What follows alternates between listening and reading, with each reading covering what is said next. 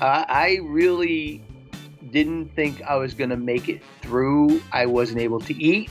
I wasn't uh, able to sleep. Uh, I was really very thin because my, I wasn't eating at all.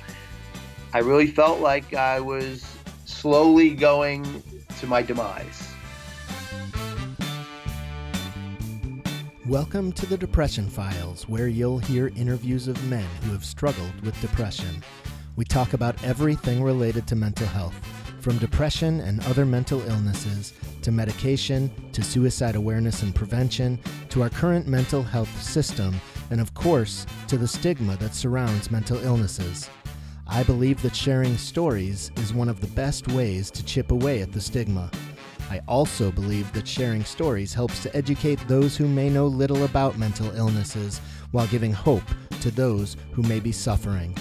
I'm your host, Al Levin, and I want to thank you for tuning in. Let's get started.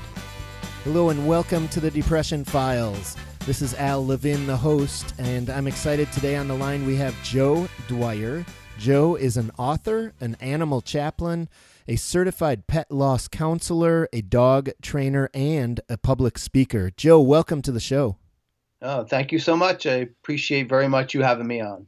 I'm really excited to talk to you, Joe. I know, obviously, just from the title, you have an incredible passion for animals. You also have your own lived experience with mental illness. And I believe you said, although you really didn't understand and realize much about your depression and anxiety until you were close to 40, but you really feel like it started as a child looking back upon it. That would be accurate. I did. As I look back, you know, hindsight, as the saying goes, is 2020. And as I look back into my youth, there were moments that I really didn't connect the dots until that day came where I, I realized that I really did have uh, an issue dealing with mental health. I think that's pretty common from a lot of the men I've interviewed on this show that they realize once they've been diagnosed as an adult or once they've come to terms with it as an adult that they look back upon it and realize, wow, I really had a lot going on as a kid and definitely was struggling. When you say that at this point, what kinds of things do you look back at and say, oh, yeah, that was depression or that was anxiety? Well, I grew up as an only child, and I remember being lonely a lot. And I, I believe that's probably common as I've talked with other people who have grown up as an only child. But my loneliness was pretty severe at times, and sadness would also be a big part of it. And I really had an awful case of psoriasis as well when I was younger. Uh, they say covered head to toe, and oftentimes that's a saying used, but mine was literally head to toe, and and that didn't help me at all, and it it precluded me from getting a dog in my younger years, and I wanted one so badly. So I look back at those things that were going on, and it, it kind of rings true now of what I was going through, and kind of connecting it to some of the things now in my adult life. Can you say a little bit more about extreme loneliness? Sure. I, I would feel like I was always alone. You know, even when I was with people, I felt very alone, very kind of uh, hard to explain, but maybe just like on an island, you know, and and uh, misunderstood or felt like I was, you know, uh, an imposition to people, and it, it was a real like uh, troubling thing to have as as youth. And I would certainly I was competing in sports and active in school and stuff, but I always had this like cloud over my head that I was like on my own, so to speak. Right.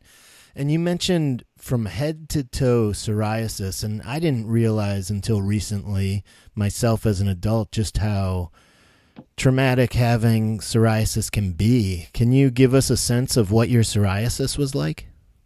Oh, it was uh, really unsightly, you know. I, I still have patches every so often, usually in the change of seasons, But when I was younger, I really did. I had it in my head, I had it on my face, I had it on my arms, I had it on my torso, I had it on my legs, all the way down to my feet.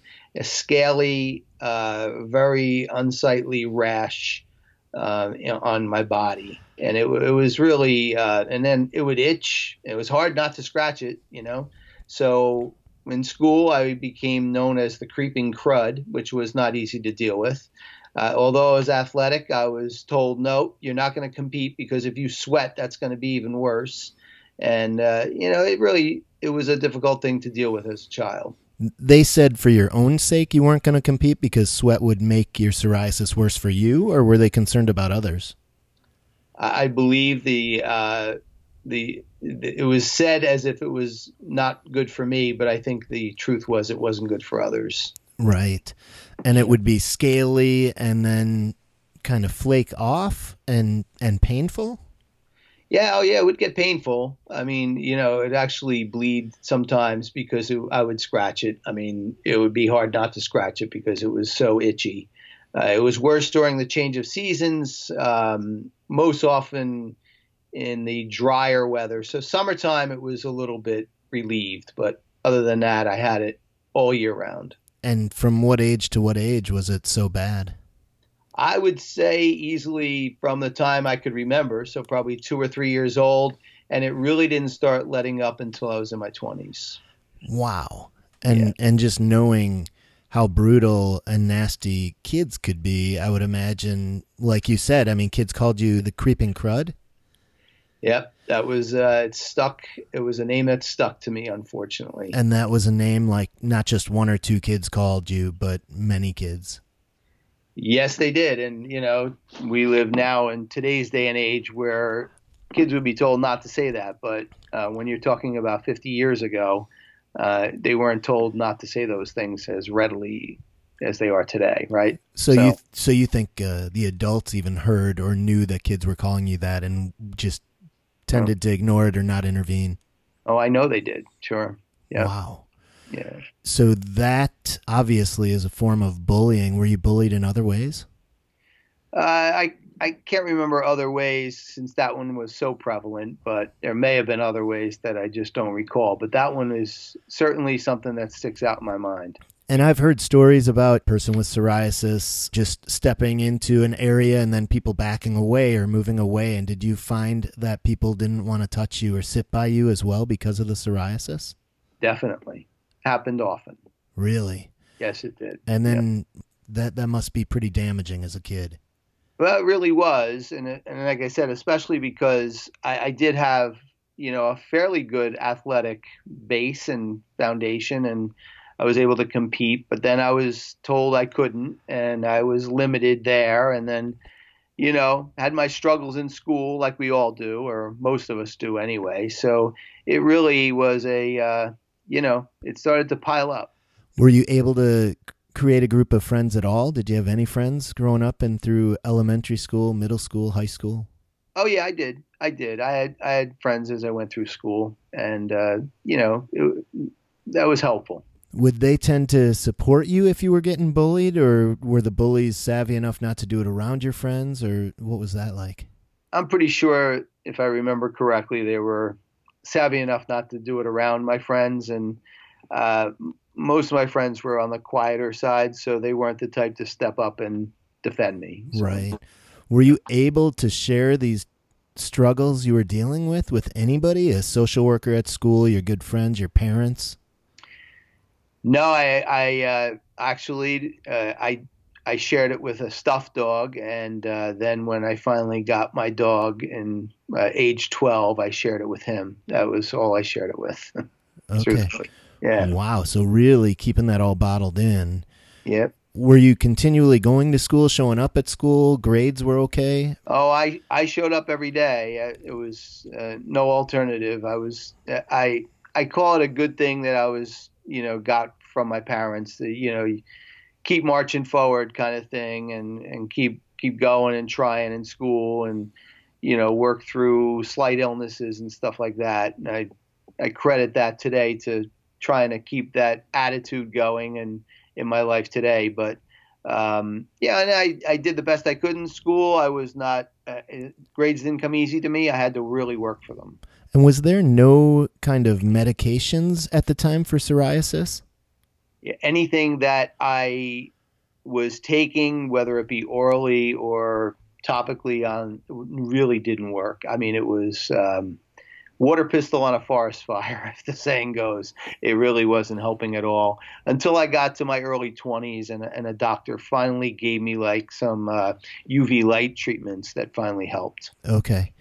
Man, and that as well must have been so damaging to your mental health. You must, you know, you finally get a new medication and think, all right, this is going to go away, and nothing happens. No, nothing worked at all. I could remember as a child going to multiple doctors and taking multiple medications and nothing really worked. So it sounds like your parents were definitely on board with trying to get you help for your psoriasis though. Yes, they were. Yeah. And then you mentioned that you got a dog at age 12 and and earlier you had said you couldn't get a dog and was was that somehow related to the psoriasis and how were you able to finally get a dog at age 12?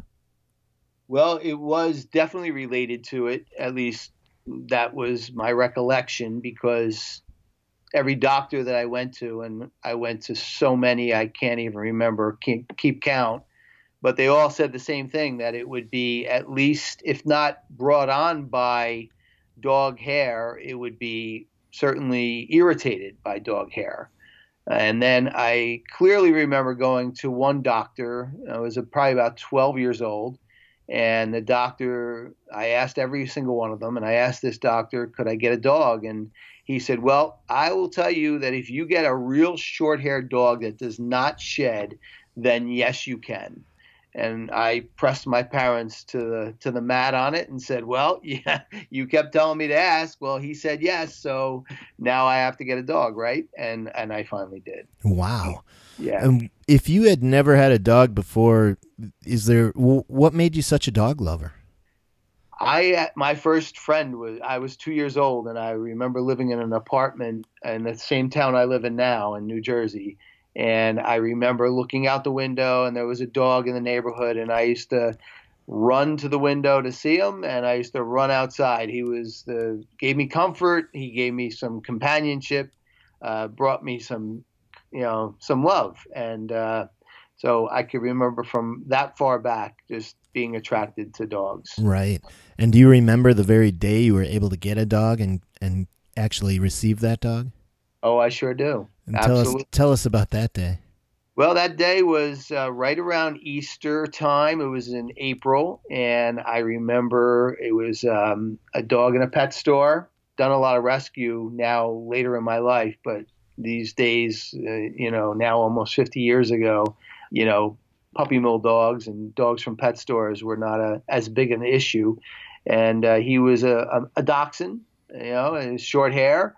And I remember going to the pet store and bringing him home, and uh, it was great. It was great. I, I actually never really referred to him as my dog. I referred to him as my brother until the day he died. Wow, that's awesome. What yep. was your, what was your dog's name? Uh, his name was Fritz, actually. Okay. Yeah. All right. And obviously, that was a huge moment in your life. And how quickly would you say that owning Fritz impacted your mental health, and in what ways? Well, you, you know, he he was a real uh, tough guy. I mean, he was only a little dog, but he had epilepsy, really bad. Um, when he was, we determined that when he was very young but I watched him like battle through that like it was not even a small issue to him. Um, he'd have terrible seizures. He was on medications, but he'd still have seizures. But I remember just saying, "What a tough little guy he is!" And if he could tough out something like that, then you know he's teaching me to tough out some tough things too. So uh, that's uh, our relationship was built on a lot of love, but I really respected him for for battling through his illness. Yeah, for his resiliency, it sounds like. Yeah, absolutely. And what was that like as a 12, 13 year old and seeing your dog deal with seizures? Like in my mind, that must have been so scary the first time. It was very scary. And, you know, every time he had them and they'd come out of nowhere, as unfortunately that disease does, uh, it, it, would be very frightening. I didn't know whether one time it might take his life. So it was very disconcerting. Um, but like I said, he had this inner strength uh, that was really something to admire. So, you know, I, that kind of overrode everything. Right. And you had to be giving him meds and everything. Yes. Yes. He had to take uh, Dilantin actually every day. Yeah. Wow. Yeah. So then uh, you make it through high school. What happens next in your life? I make it through high school. I go through to college thinking I wanted to be a veterinarian, but I really didn't have the grades to do that. So I actually ended up with a degree in chemistry, and I spent two years as a chemical engineer, and then decided that that wasn't for me because I really wanted to advance in the business world, and without a PhD, you weren't going anywhere in the chemical research or engineering field. So I left and went to on to Bell Atlantic and now Verizon and worked my way through that company and did a lot of work in sales and labor relations and and really did really well in business and went on from there to be like a chief operating officer at the Archdiocese of Newark. Wow. And at that time, how was your mental health and uh, and had the psoriasis? Had you received the something uh, medically that you know made that subside? Finally, it did. I, I was told by a doctor that I saw in my probably around when I was around 20 years old in college that he gave me some UV light treatments and it did help it tremendously more than anything that ever did. He also then assured me that he felt that as I got older, it would get better. And he was right, it did. So thankfully, although I still have little bouts of it here and there, I don't have anywhere near the severity I did. Wow. So are there times where your body is completely free of psoriasis? Almost, yeah, uh-huh. with the exception of a little patch maybe in my foot or somewhere like that. That's about it. Right. Yeah. Wow, pretty incredible. And are you on medication still for it then? No, no. Okay. I, I, actually did, haven't taken any medication for it since I saw this doctor when I was about 20 years old. And you don't do the lights anymore or anything to no. to keep it up. Wow, that's pretty incredible. Is that uh, common that as you get older it, it dissipates? Well, this doctor seemed to think that it would do that for me. He was right. Yeah. I do know that it doesn't work for everyone. Uh, unfortunately, my daughter has it, and uh, she's now 28. And unfortunately, she has it probably hereditary from me. And uh, she's still fighting a cure for it and okay. getting better. So there must be a variety of medications, but some work better than others. And I would imagine the whole deal of side effects and so forth. Yeah, exactly. And then there's risks to some of the medications as well. And so, right. Yeah. So tell us when you were working with this company, how was your mental health at that time? Well, actually, it, it, it, I thought it was good. Um, I, I, would feel anxious at times, but I didn't really attribute that to anything. Um, matter of fact, it's an interesting story. When I was working my way up through Bell Atlantic, I had a coworker that I became very close with, and she actually followed me into the other company to the archdiocese when I went there. And she was a tremendous person, and her husband uh, had a severe case of depression. And we'd be working on a lot of projects. The you know, we'd be working on a lot of uh, labor relations, negotiating the contracts for the union management relations and all those things. And we'd be putting in a lot of hours. And she'd oftentimes tell me that she'd have to go home because her husband was battling depression. And I would actually never said it to her, at least at the time I never did. But I would sit there and I'd let her go. I'd say, oh, of course, no problem. Yes, you need to do that, of course. But in the back of my mind, I'd be saying, listen, that's a bunch of nonsense. All you need to do is get up off the couch and get yourself back into the game here. You know, what, what's he doing? Just sitting home. I mean, this is ridiculous.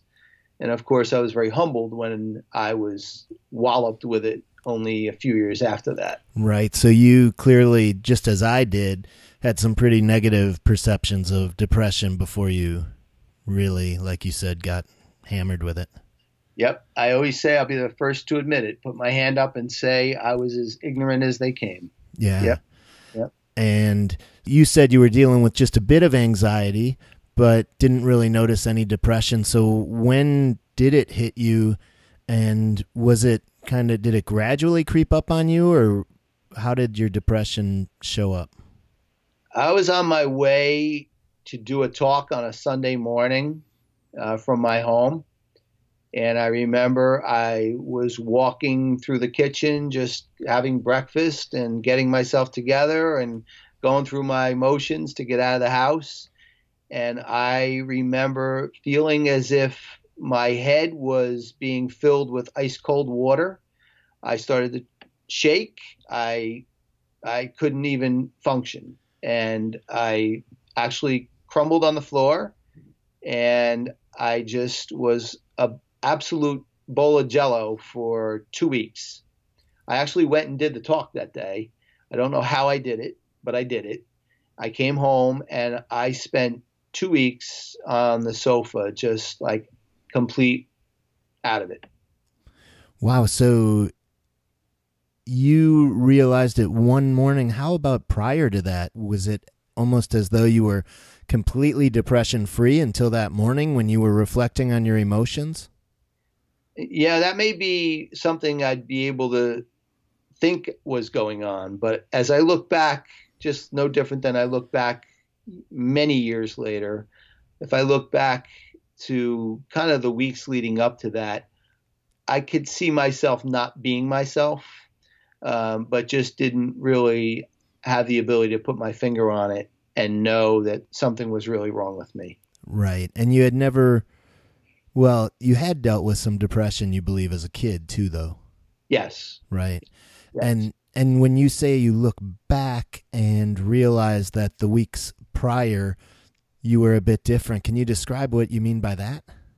I, I could just remember uh, it was. It's actually a, a, little bit foggy, truthfully, and I'd say it's more than weeks. I said weeks, but I'd probably uh, associate maybe even months before it. I maybe was just a little bit on edge. I was a little bit more like not myself, not my confident self that I felt I was, not you know as focused as I as I usually was, maybe a little bit more irritable. Right. It's interesting. Those are all definitely signs of depression, and some that people don't even really realize. I think, like irritability, certainly, especially for men, can be a symptom of depression, and people don't really realize that. Yes. Um, and uh, a couple of the other ones you mentioned as well. So this big day hits. Tell us about the you, you go and you give a talk, and then you said two weeks on the couch. Yeah. What were those two weeks like? And give us a sense of what you were feeling and what you were going through for those two weeks. I really didn't think I was going to make it through. I wasn't able to eat. I wasn't uh, able to sleep um, for any length of time, maybe 15 minute intervals of sleep. Uh, I was really very thin because my, I wasn't eating very much leading up to it, and then I wasn't eating at all. I really felt like I was like seeping out of the world. You know, I was like slowly going to my demise. Um, I could still remember it very vividly. Um, I actually still live in the same house where I was when that happened, and I go down in that room. But every time I go down in that room, I think about it. That's where I was for two weeks in that one room. It, yeah. Like literally, you didn't go up to your bedroom to sleep at night. No, I I, I may have gone uh, one or two time, one or two nights, but that was I don't even remember. But if I did, it was only one or two nights. And and not going up and joining your wife or or kids for dinner or anything. Nothing. I was. Uh, I I know that a friend at the time took me finally to a at the time my doctor, my therapist. I remember going there one day and I could barely remember getting into her office, but I, I remember going there. But so a friend brought you, Yes, and you had a therapist to go to already. I I knew of her. I had I had done some work with her actually in the job that I was in, so I knew who she was. Okay. And yeah, so that's how I knew who she But was. But she hadn't been seeing you as a therapist. no. Okay. And then how did your friend know you were in such a dire situation and what was it that led your friend to bring you to a therapist, which is amazing by the way. What a fantastic friend. Yeah, my wife called him at the time. Yeah. Okay. Mhm. So your wife obviously knew what was going on. Yes. Not seeing you. And did your wife try to communicate with you much? She did. She still does. She's my rock through all this, and I am very, very fortunate to have her in my life. She is uh, as good as you could be in her role as a supporter. And so how did she handle 2 weeks of you on the couch and how did that impact her? I, I'm sure. I know. I'm not sure. I know she was concerned. She was worried. You know, but she was there for me. You know, Mhm. she, she was there. and she called a friend, which was a great move. And your friend just essentially came over and said, "Hey, we're going to get you into a therapist." Or Yes. Okay. And- yep. So. And then tell us about the time you met with the therapist. I know you said it was somebody you who you knew a bit from work. What was that first time like? And and did you just have to go in and explain? I've been on the couch for two weeks and I don't know what the hell's going on. Yeah, I mean it, that's how it started, and then as we started to delve into things, I, I started to see her regularly, and she did prescribe medications for me, none of which really worked very well, honestly.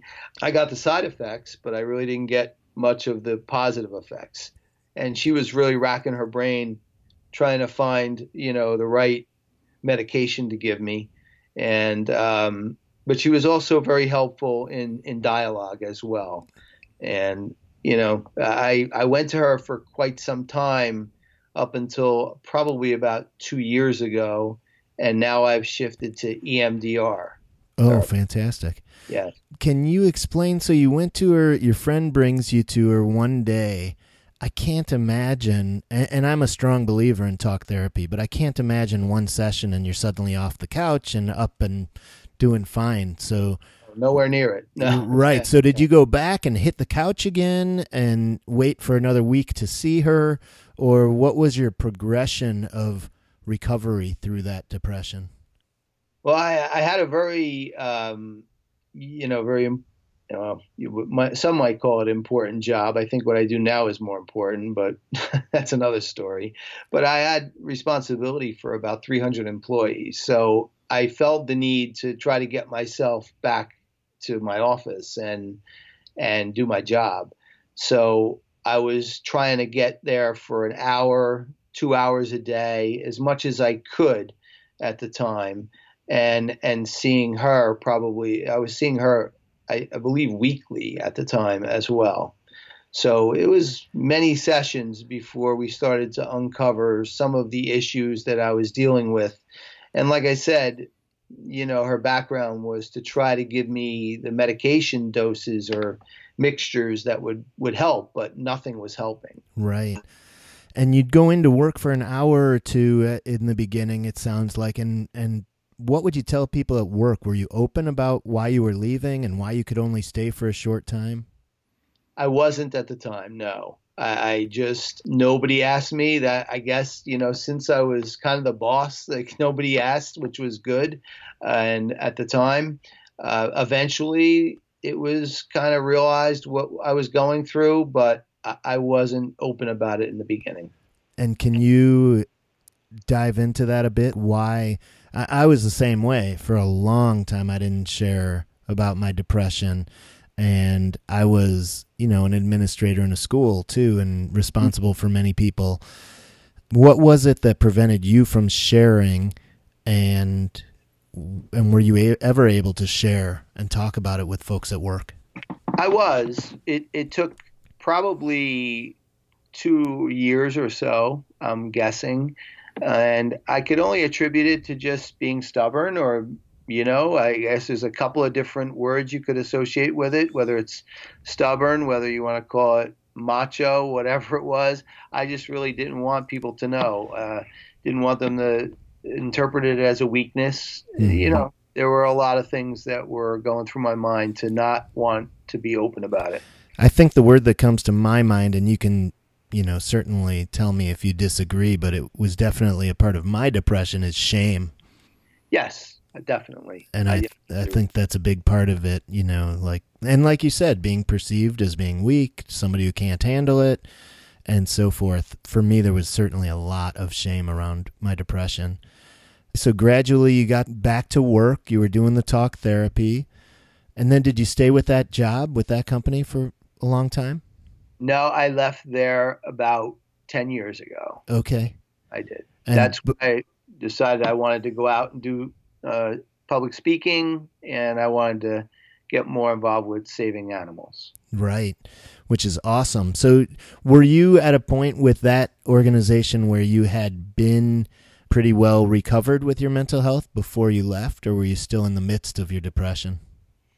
I'd say I'm still in the midst of it now. So okay, I, I, I would say that I was still in the midst of it then.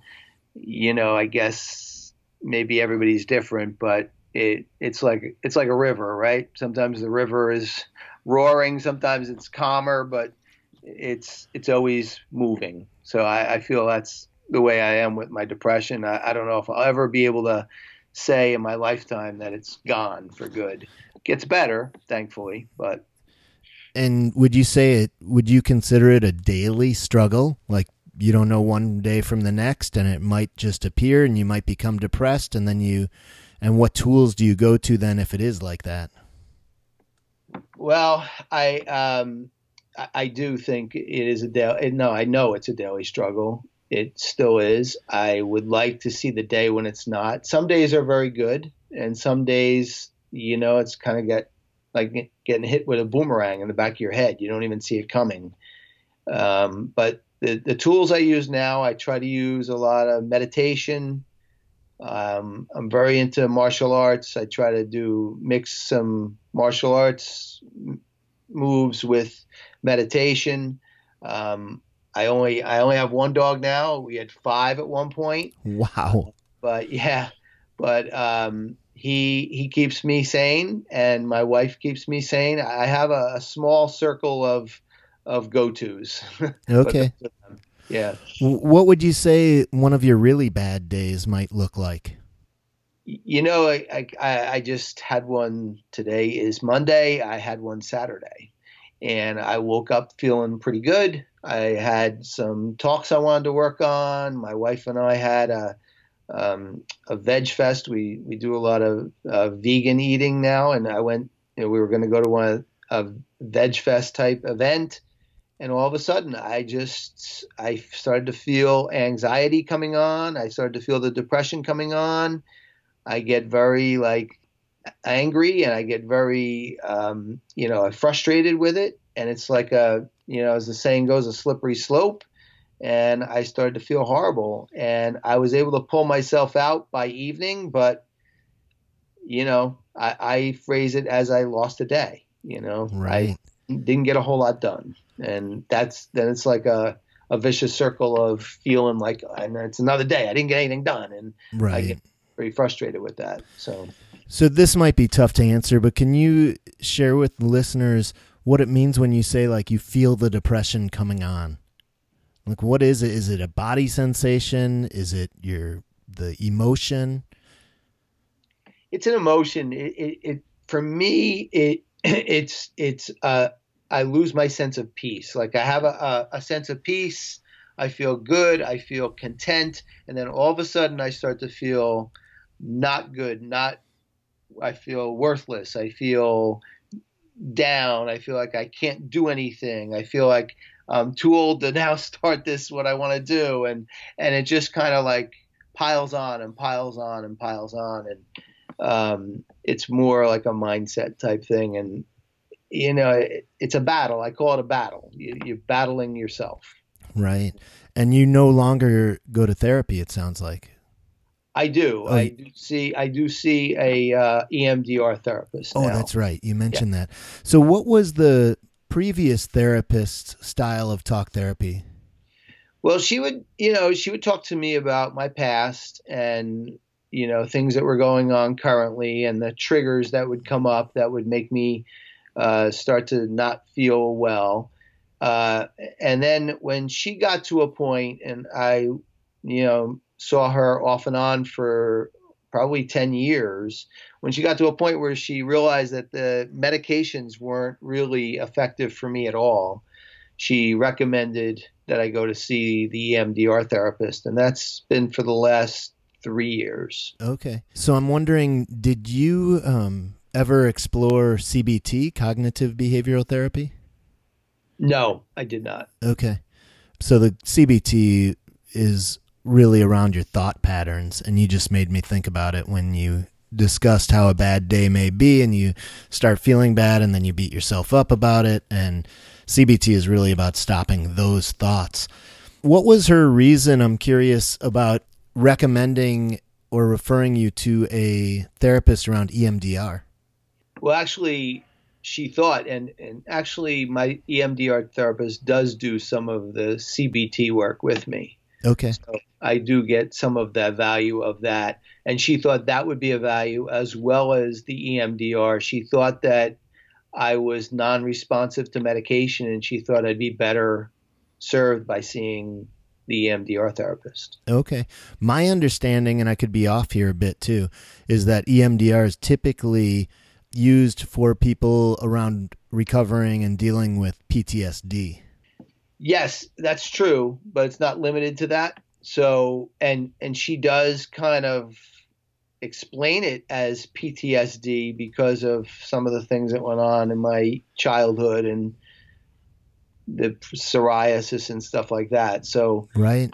so she kind of brings that makes that connection. Yep, and that makes sense. Can can you describe what EMDR is for those people who may not understand EMDR?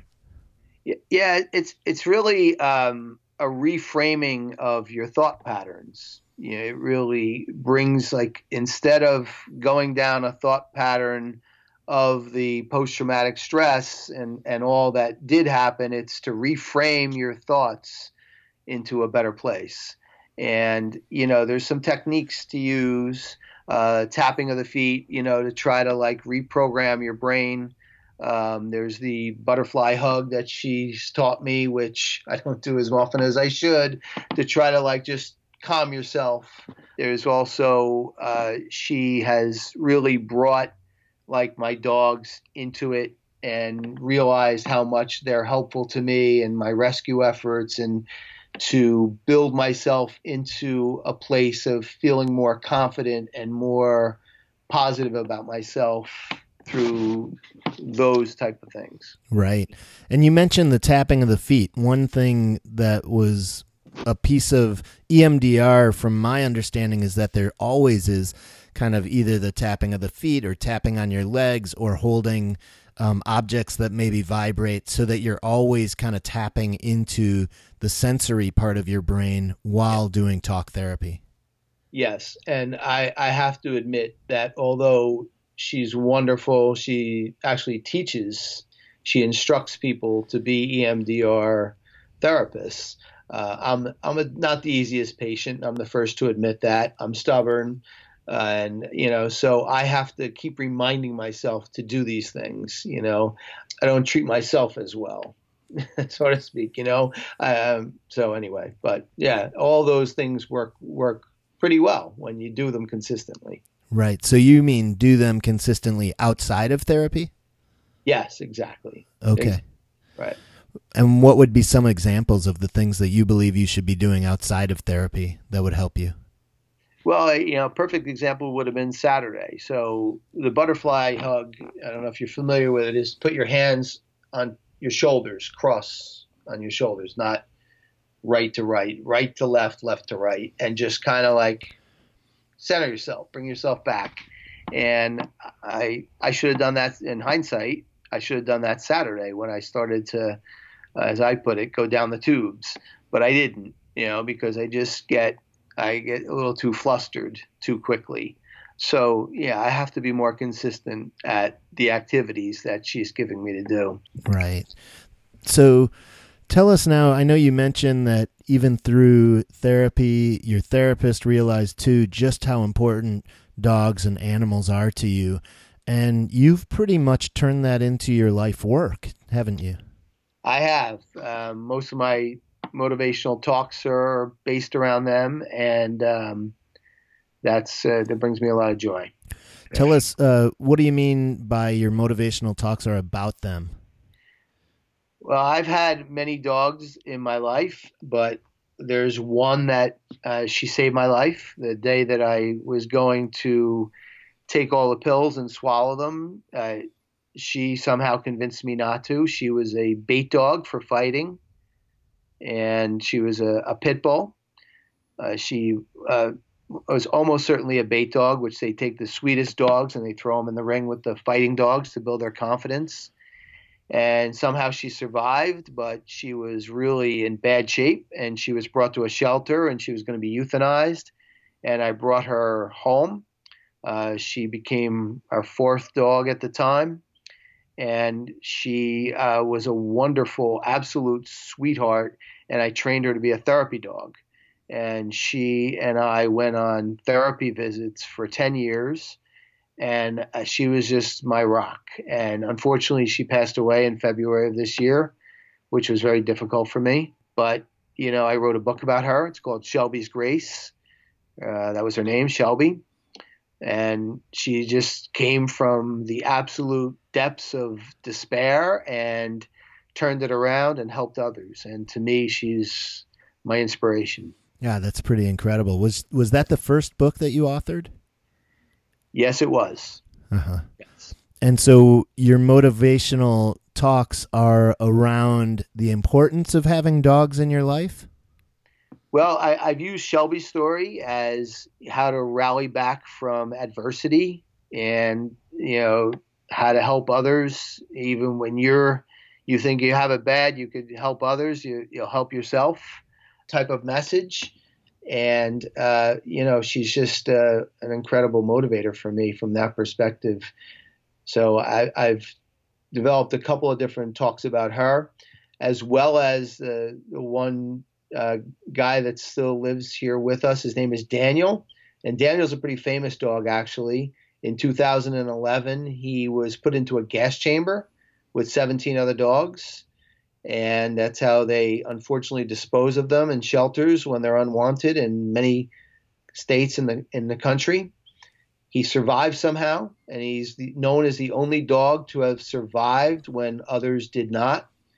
He came to live with uh, with us. He became our fifth dog at the time. Now he's our only dog, but we actually traveled the country and promoted adoptions. We helped groups close down the gas chambers in certain states. We were on talk shows. We were on a float in the rose parade, and I've used his story for you know knocking out toxins in your life and how to have a good attitude because he's the happiest go lucky dog I've ever seen. Wow, that's a pretty incredible story. Yeah, he, he's really amazing. His name is Daniel, and he's named for uh, Daniel in the Lion's Den. So, all, all right, awesome. Yeah. And you also are a certified pet loss counselor and an animal chaplain. Yes. And tell us about that. I, I had never even heard of an animal chaplain. Yeah, well, it's it's an amazing thing. It's very uh, kind of a new area, if you will, especially with a lot of people moving away from organized religion, and you know, a lot of animals not accepted in certain religions, except for one day a year, maybe for a pet blessing or something. And if you call some clergy in some religions, we won't get into specifics, but and you say that your dog or your cat died, they're going to tell you that they're not coming out, but an animal chaplain will. Uh, I went through training to be a, a, human minister for years. I did that for 10 years, but then I did training in uh, an animal chaplain course, and I've done funerals for pets, I've done pet blessings, and I actually train people uh, to become animal chaplains uh, for various different uh, services that they could do. So there's actually coursework in becoming an animal chaplain. There is. There's different organizations that have presented coursework, and I actually have my own that I developed. Oh, fantastic! Yeah. Um, and you're a dog trainer, is that correct too? I do. I do dog training. I don't do it actively as much. I did that more about 10, 15 years ago. But if somebody calls me, I could do the basics. Okay. If there's something that's severe, like a, a an issue with aggression or something, or a real behavioral issue, I usually recommend them to friends of mine. Okay. Uh, yeah, but I, I know the basics of how to how to work with a dog and basic commands and stuff like that. And, and I think this one's pretty self-explanatory. But tell us a bit about being a certified pet loss counselor. Well, there too, you know, a lot of people when it comes to the loss of a pet, and we lost three and eleven months here. Shelby being the last in February of this year. Uh, it's a disenfranchised loss in our society. Uh, for the most part. Um, people don't give it obviously the same attention as when we lose a human uh, family member, but the loss is severe. It's very difficult to deal with. And people will say things like, well, just go get another one, you know, just go get another dog.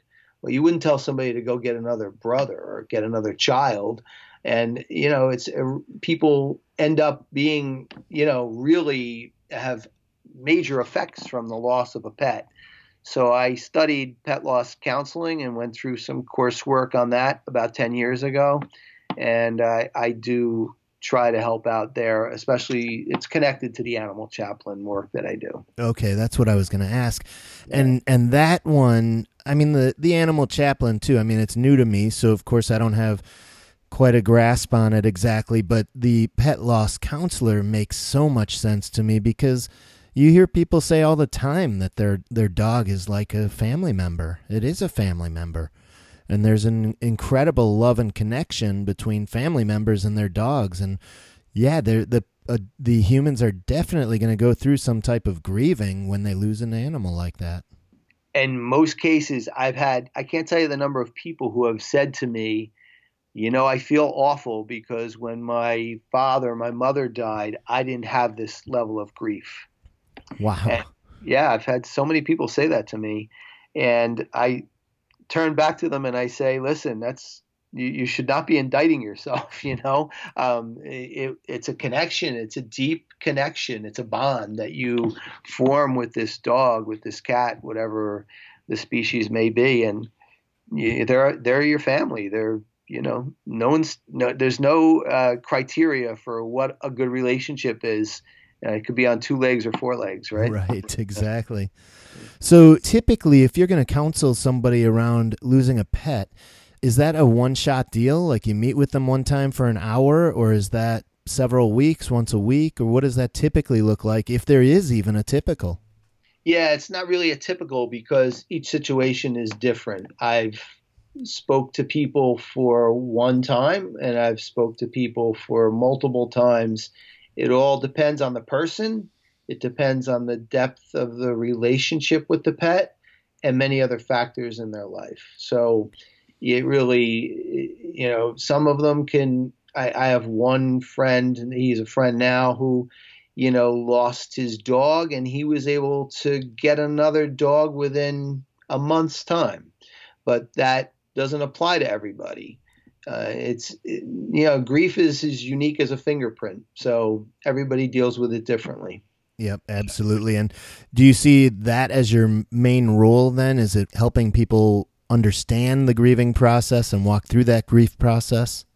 Exactly. You know you're really just guiding them through it. They have to go through it on their own. You're just guiding them through it. The first thing that i do with every single person that i yeah, I have the opportunity to, to work with in a pet loss situation is to affirm their feelings. Because, like I said, some of them will say, I, I, shouldn't be feeling this way. It was a dog. I shouldn't be feeling this way. No, you, you it's okay. It really is. And, um, you know, once you tell them it's okay to feel the way you're feeling, whether it's anger, sadness, whatever it might be, you know, a light bulb goes off, I think, in their head. It's like, okay. And, and I think the rest of it becomes a lot easier. Yeah. Oh, I can imagine that. So tell us, uh, you do have a website? I do. Um, actually, it's what encompasses everything that we've talked about my animal chaplain program, my motivational speaking. It's noblestrength.life. Noblestrength.life. I think I found you also at joedwyerspeaking.com. Yes, that's another website that I have. I've moved most stuff over to noblestrength.life. I'm trying to build that brand now. Okay. Uh, trying to really look at a possibility of reaching people with some spiritual nourishment from animals and not just dogs, believe it or not, even though I'm known as a dog guy, but I love all animals. So I'm trying to like build a uh, communication platform that will kind of link a spiritual foundation to what we can learn from animals. Right. So, can you share with us uh, if there's more around why people might reach out to you. So my understanding is the public speaking, pretty much motivational speaking, if they want your chaplain services or pet loss counseling, yeah. other other pieces to the work you do, it just seems so vast on your website. Yeah, I mean, I have a couple of different video series on my website too that are are there. I have a weekly video that I put out, which is all centered around spirituality from animals. Uh, I try to support rescues. I have my own rescue, but I have this belief that rescues should really work together. They need some support and help, and I'm trying to develop a program to help them. So um, that would be another thing, just supporting rescues. Right. Because they do some wonderful work. I mean, these people are battle weary from what they do. I have a small rescue, but I know a lot of people who do a whole lot more, and um, they they really have. You know, the the term has become almost overused now, but compassion fatigue. It's become a huge thing for these people that do so much in rescue. Yeah, compassion fatigue is also known in the helping professions as well. Yeah. And I think it's very similar in the animal rescue field. Yes, exactly. There's a there's a parallel for sure. Yep, compassion fatigue, also known as secondary trauma um, yes. or vicarious trauma. Vicarious trauma, exactly. Yep. Right. Yep. Okay, fantastic. Hey, before we wrap up, I would love to hear from you any advice you might have for somebody who is listening right now who might be going through a tough time on their own or dealing with depression? Well, you know, again, coming off of Saturday, and you know, there'll be another day. I don't know when it's going to be, but I, you know, I, I think the first thing to do is, is I've recommended to people in in different areas of concerns they have. We talked about pet loss. Is, is to first, you know, just affirm. Listen, it's okay that I, it, this isn't the end of the world that I'm feeling this way. And uh, as I'm talking to you, I'm talking to myself, right? So I'm going back to Saturday and I'm saying, yeah, Joe, you should have just said to yourself, look, I'm going to get through this. It's okay. I mean, I've had days like this and it'll be okay. I, I'm, I'm not, it's not the end of the world. I'll be okay. I'll be better later. You know, I, I think to at least affirm and say, it's okay that I'm feeling this way, but I'm going to be better and have that kind of positive outlook you know and and that's what animals do for me especially daniel now. He's the one dog that i live with and he i really believe he survived that gas chamber because he had this he has this incredible positive attitude like 24 7 he really does. I've never seen a dog like him. And uh, you know we can do that too if we work hard enough at it and just try to you know pull ourselves up a little bit. Right. All right. Awesome. Well thank you so much, Joe. Thank you for the work you do, and thank you for your time on the Depression Files. Well, I appreciate uh, very much uh, being part of it, and thank you for all you're doing because I know you're uh, helping a lot of people just by putting these stories out there. So, thank you for what you do. Right. Well, thank you very much. I appreciate that, and uh, make sure you stay healthy. Same to you. Thank you for listening to the Depression Files. If you are currently suffering from depression and are experiencing thoughts of suicide, please reach out for help. In the United States, you can text 741 741 to connect with a trained crisis counselor, or you can go to suicide.org for a list of international suicide hotlines. If you enjoyed the show, please hit the like button. In addition, please leave a rating and a review on iTunes. Thank you again for listening to the Depression Files.